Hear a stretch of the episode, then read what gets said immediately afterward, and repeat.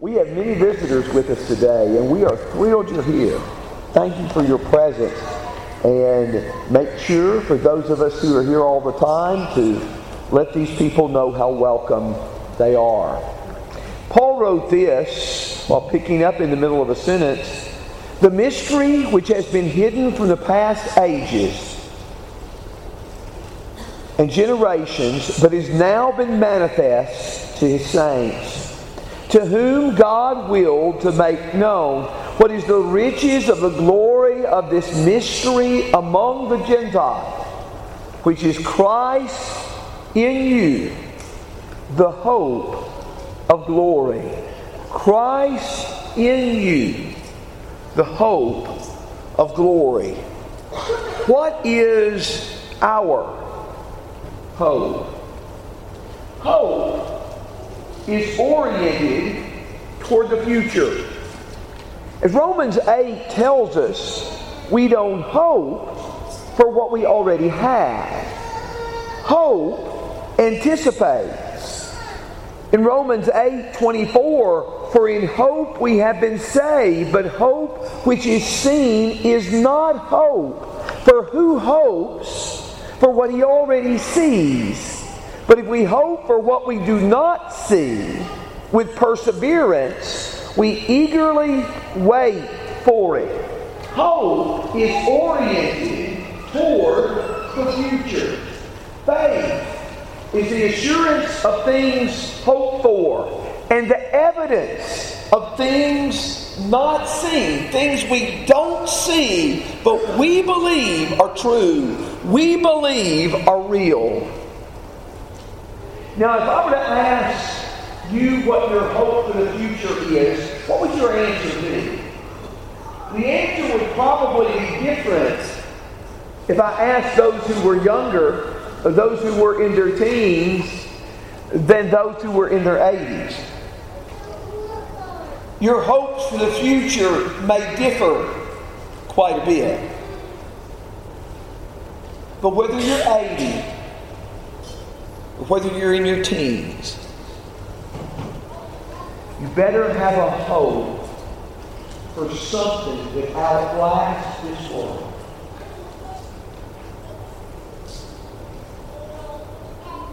Sometimes when I'm asked how old I am, I pause. Not because I'm embarrassed to tell my age, but because I can't believe the answer myself. I can't believe how quickly time has gone.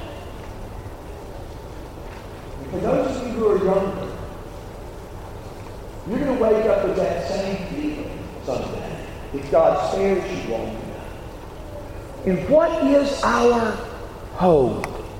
What is it that the future holds for us? Or how are we living in light of the future? And I think I don't have to tell all of you this news. But this world is largely a hopeless place. In 1 Thessalonians chapter 4 in verse 13, we do not want you to be uninformed, brethren, about those who are asleep, so that you do not grieve as do the rest who have no hope. For we believe that Jesus died and rose again, even God will bring with him those who have fallen asleep in Jesus. Now, that passage is worthy of greater examination, and there are parts of it to which we will return, Lord willing, in the lesson today. But right now, we emphasize 1 Thessalonians chapter 4 and verse 13. Paul is teaching these brethren so that they do not grieve as those who have no hope. We live in a world with no hope, and it has always been that way. One of the ways that archaeologists can understand some things about the first century world, in addition to, as you would expect, if you could discover any remnants of writing or remnants of ancient letters, uh, but also with grave inscriptions.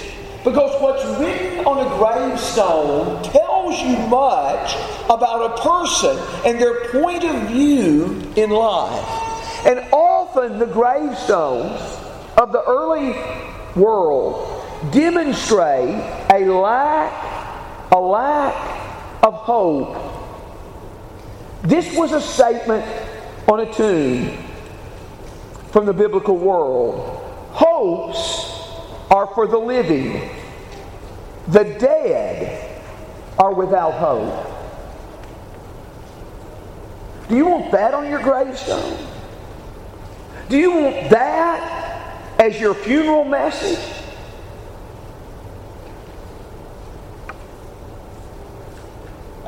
In the second century,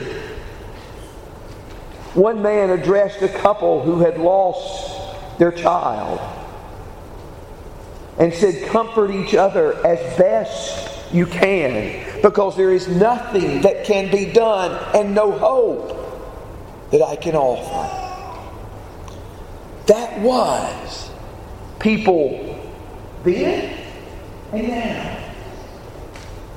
It was a world of hopelessness and helplessness in light of the big problems. And Paul talks about that in Ephesians chapter 2 and verse 12 when he describes the world as saying, Remember that you were at that time separate from Christ, excluded from the commonwealth of Israel, strangers to the covenant of promise, having no hope and without God in this world. No hope and without God. Now, the world turns to all sorts of places looking for hope that ultimately cannot fill the bill, cannot answer man's needs. Let me invite you to turn your Bible to 1 Timothy. In 1 Timothy chapter 6, we see in this passage one source that men often turn to for meaning in life, for hope in life, but this passage specifically addresses it. 1 Timothy chapter 6 and verse 17. Instruct those who are rich in this present world not to be conceited or to fix their hope on the uncertainty of riches, but on God, who richly supplies us with all things to enjoy. Instruct them to do good to be rich in good works, to be generous and ready to share, storing up for themselves the treasure of a good foundation for the future, so that they may take hold of that which is life indeed. Specifically addressed to rich Christians. And it says, those who are rich in this present world, don't be conceited, don't fix your hope on riches. Don't let that be the source of your hope. Don't let that be where you look to for security. And one of the things he emphasizes about that is because riches are uncertain, not to be conceited or to fix their hope on the uncertainty of riches. Listen to these words from Proverbs 23, verses 4 and 5. Do not weary yourselves to gain wealth, cease from your consideration of it. When you set your eyes on it, it is gone. For wealth certainly makes wings like an eagle that flies toward the heavens. And often our dollar bills contain reminders of that. Because sometimes they have birds, eagles, and we're to remember that can quickly fly away. Lay not up for yourselves treasures upon earth, where moth and rust destroy, and thieves break in and steal. But lay up for yourselves treasures in heaven where thieves do not break in and steal. The Bible emphasizes that He is our hope. But the world looks for all types of false sources of security. Remember singing this song? Some build their hopes on the ever drifting sand, some on their fame or their treasure or their land. Mine's on the rock that forever shall stand Jesus, the rock of ages. I mention wealth because it's specifically mentioned in 1 Timothy 6. But there can be all kinds of things we can turn to. But ultimately, everything besides God and Christ is sinking sand. Look in your Bibles in 1 Timothy 1. I just want us to look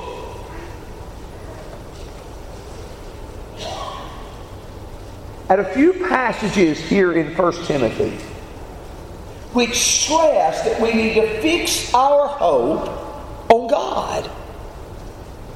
He is the source of our hope. Christ is the source of our hope. 1 Timothy 1 and verse 1.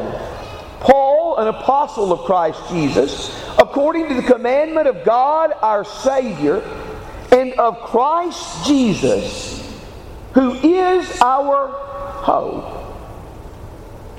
Christ Jesus is our hope. 1 Timothy chapter 4 and verse 10. Let me start with verse 9. 1 Timothy 4, verses 9 and 10. It is a trustworthy statement, deserving full acceptance. For it is for this we labor and strive, because we have fixed our hope on the living God, who is the Savior of all men, especially of believers.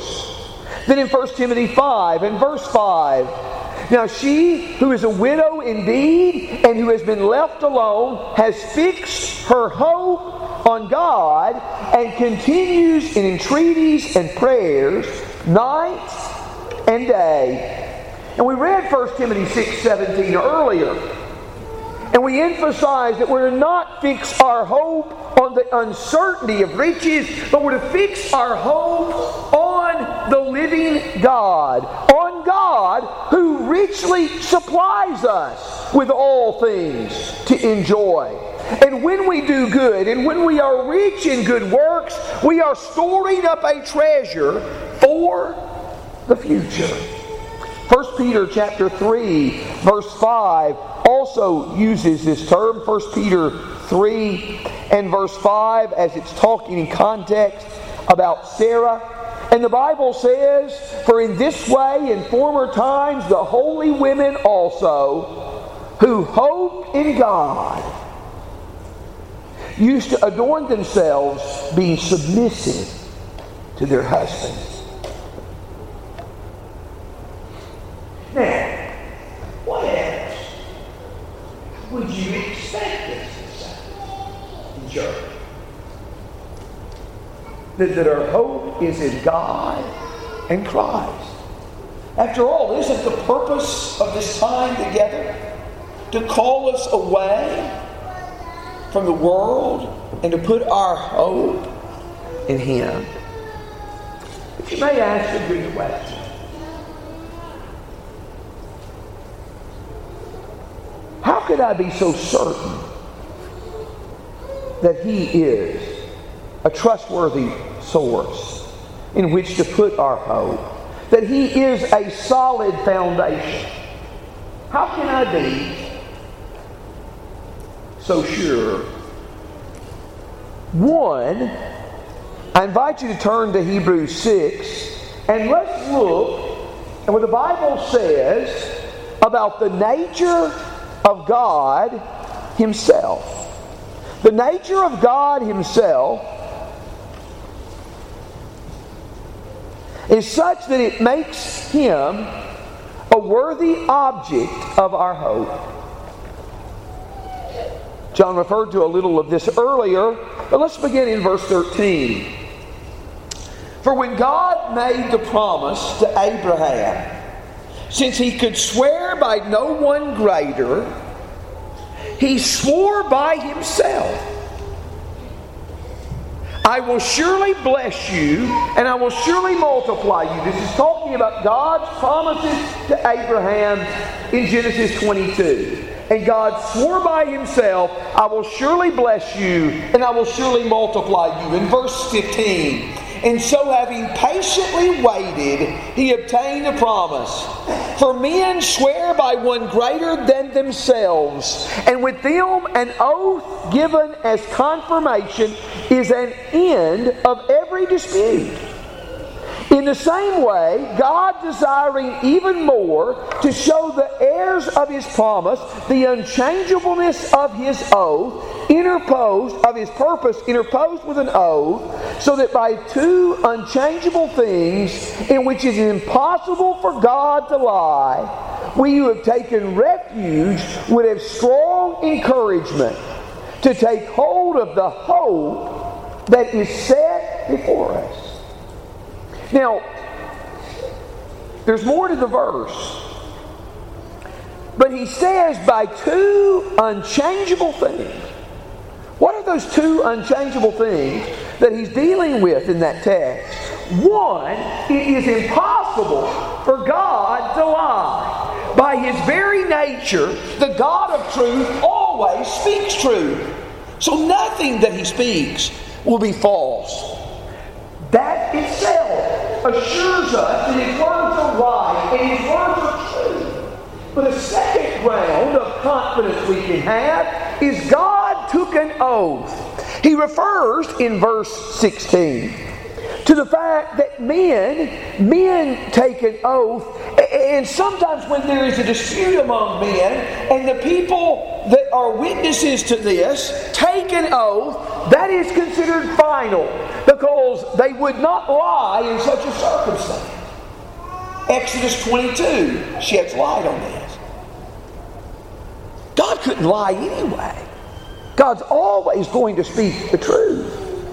But in order to strengthen our faith, God took an oath. He couldn't swear by one greater, for there is none greater than He.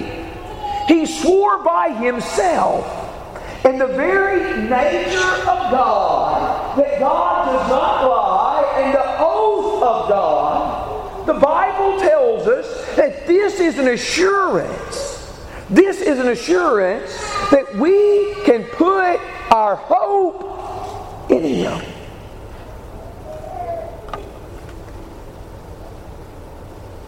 What's the value of studying the whole Bible? So we tried this year to read through the whole Bible. What's the value of that? Not all those specifics apply to us. Well, let's just take the promises to Abraham, for example. God makes promises to Abraham. I will bless you. I will bless those who bless you. I will curse the one who curses you. In you all families of the earth will be blessed. And to your descendants, I will give this land. Sometimes he defines the land. In Genesis chapter 13, he says, You look to the north and the south, the east and the west. One day, all of this will be here. You see God's promises of a land. That land was occupied by nations greater and mightier than Israel. But as you read those promises, and God's assurance of those promises to Abraham, we come to the book of Joshua. And we come to the book of Joshua Joshua 21, verses 43 through 45. In Joshua 23 and verse 14, the Bible says not one word of all God's promises fail. I want to tell you a value of seeing the whole Bible and studying the whole Bible is you see our God is faithful and reliable as a promise keeping God. As a God who does what he says. As Hebrews 10 and verse 23 tells us, Hebrews 10, verse 23, let us hold fast the confession of our faith without wavering, for he who promised is faithful. And because of the nature of God as a faithful God, as a promise keeping God, we can put our trust in Him.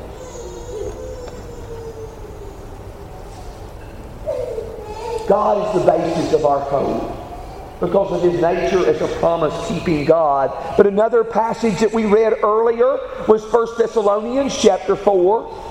And in 1 Thessalonians 4, right after the Bible says, We do not grieve as those who have no hope. In verse 14, for if we believe that Jesus died and rose again, God will bring with him those who have fallen asleep in Jesus. Why can I put my hope in God? Why can I put my hope in Christ? I put my hope in God. I put my hope in Christ because of God's nature as a promise keeping God and because Jesus Christ rose from the dead.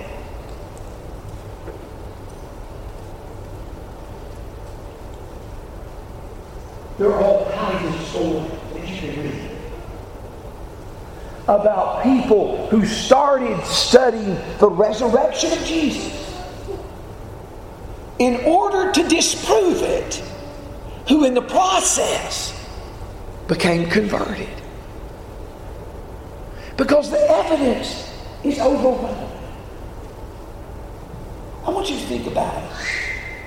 Jesus was rejected by Roman authorities. He was rejected by Jewish authorities. His disciples left him at his most critical moment.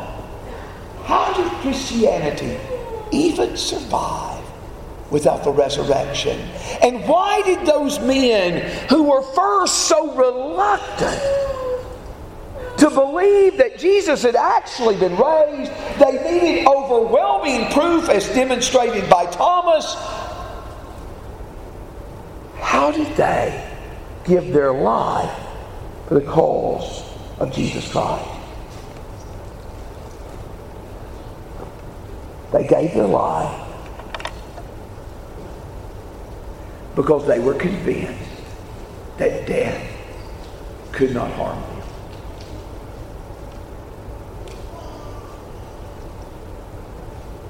Where is your hope?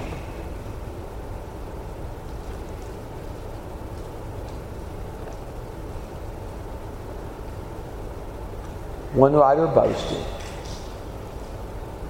In effect, it was a boast. The cosmos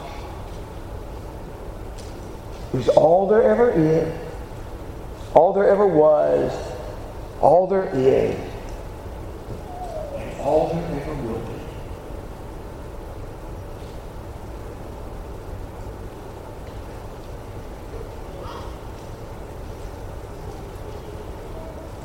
When he died. I wonder what he was thinking.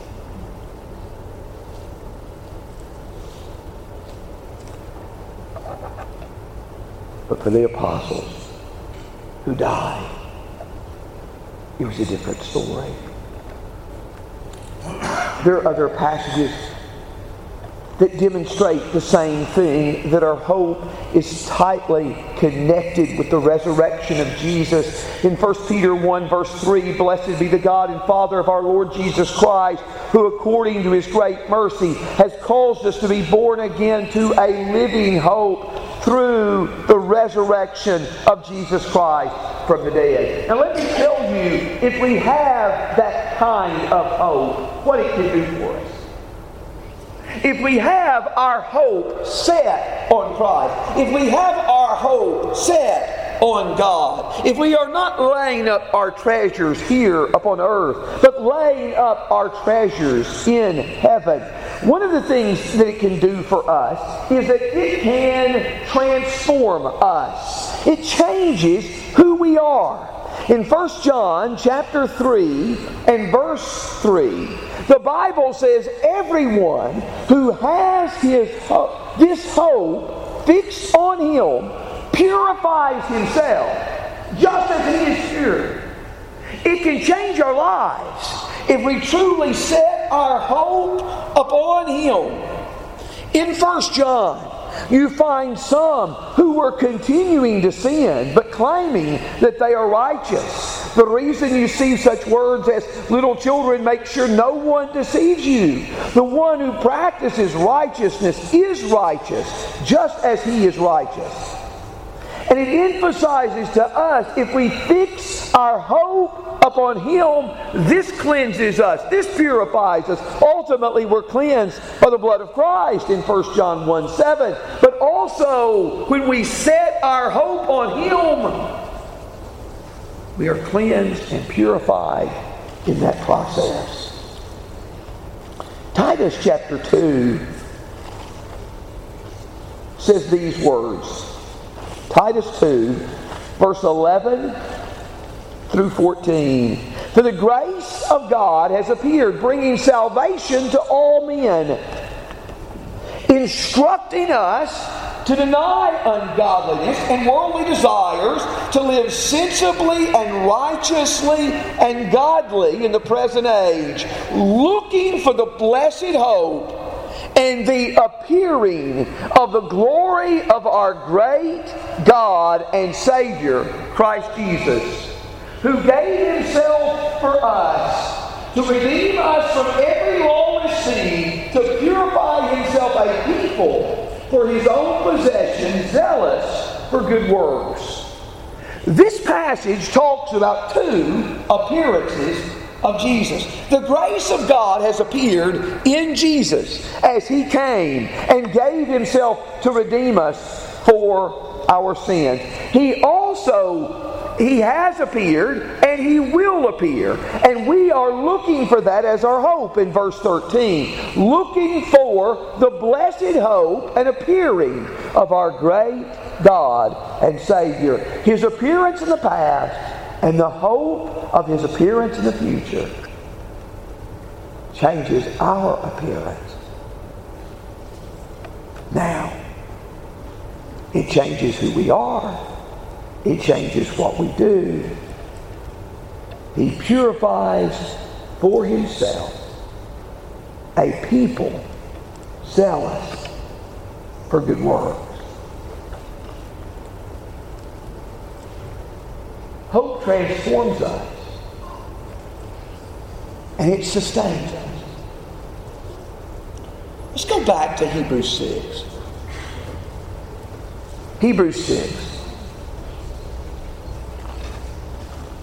We talked about we can trust in God because it's impossible for God to lie, and because God made an oath to emphasize the truth of what he was saying. But let's look at verses 19 and 20. This hope we have as an anchor of the soul, a hope that is both sure and steadfast, and one which enters within the veil where Christ has entered as a forerunner for us, having become a high priest forever according to the order of Melchizedek. Hope is an anchor of the soul.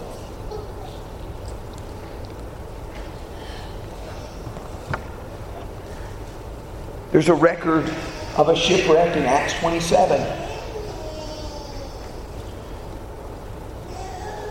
And you remember in that day, you they were going near the land and they put down their anchors and they hoped for daylight. When you are being when we are being blown around in the storms of life and blown around in the difficulty of difficulties of life, we need an anchor that is solid and steadfast.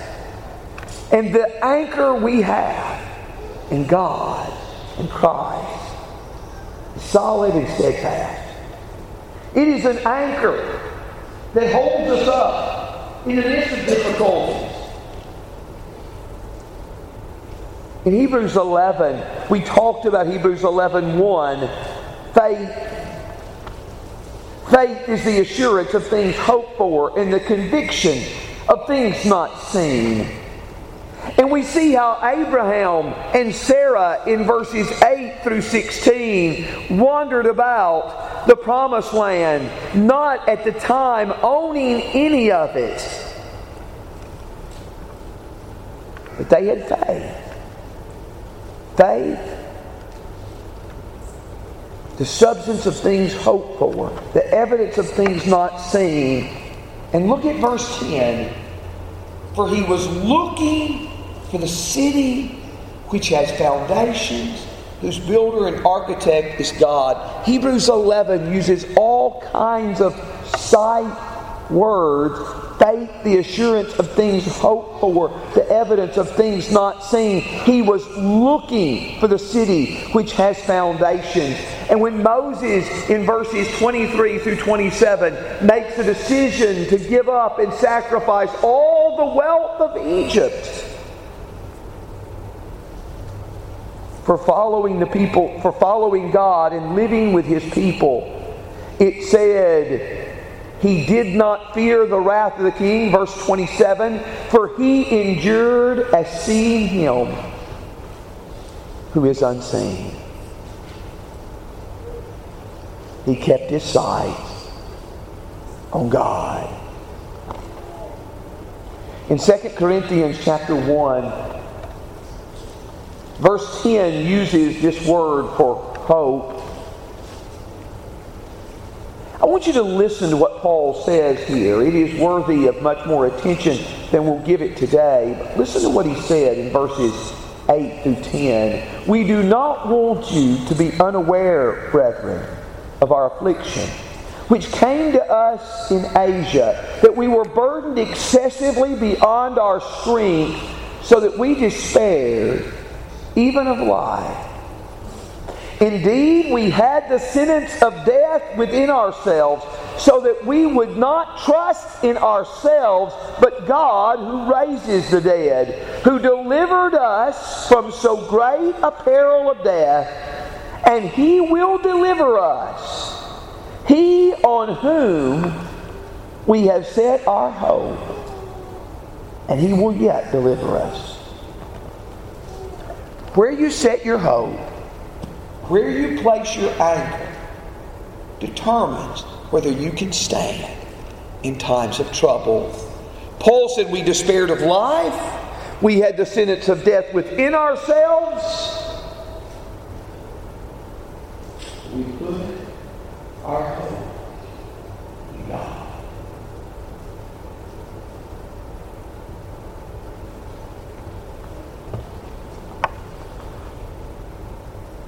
The lesson is an appeal to make Christ your hope, to make God your hope. While putting all your eggs in one basket may not be good economic strategy.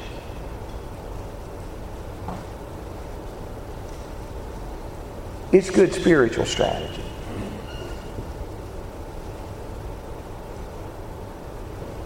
Tell you about a person I met this week.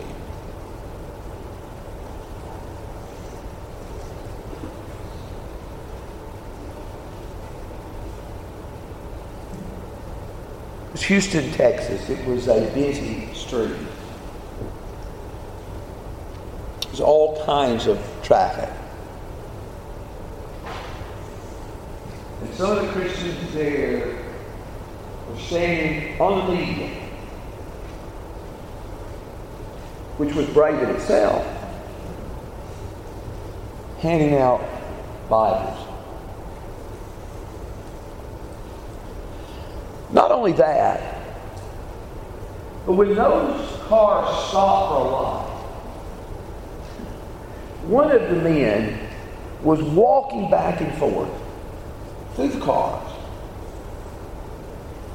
holding up Bibles, offering them to people, and gave them away all When I first saw this, I thought he was going to get hit.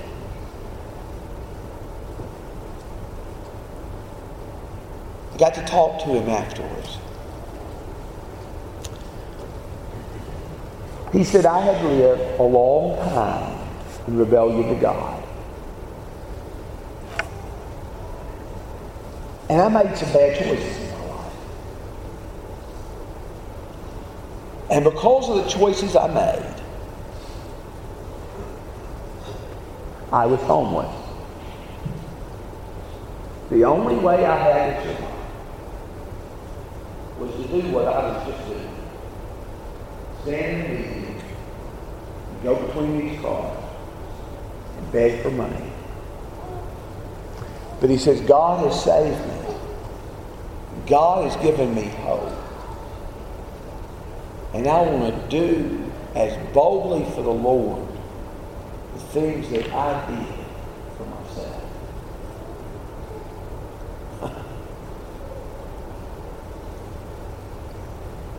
All kinds of people have found hope in Christ. And it has transformed them and sustained them in their difficulties. Let us pray. O Lord our God, how gracious and mighty you are for sending your Son into our world to die for our sins and rise again so that we might have hope. How comforted we are that you are a God who keeps your promises and do does what you say. Thank you, God, for your abundant mercy. And Lord, we pray that we might more and more find hope as our anchor to sustain us, to hold on to us in the midst of the storms of life. For, oh Lord, we have no other place that we can go. Help us to put all our hope and trust in you. In Jesus we pray. Amen. Friend, if you have not placed your hope in Christ, your hope in God, if you believe what we were saying today about the fact that He died and He rose again, if you believe that, and you're willing because of His appearing to change, to you're willing to let it change your appearance in the fact that you turn and live not the way you want, but the way He wants, or repent. If you're willing to do that and you're willing to be baptized in Christ, we want to assist you today to make your life right with Him as we sing.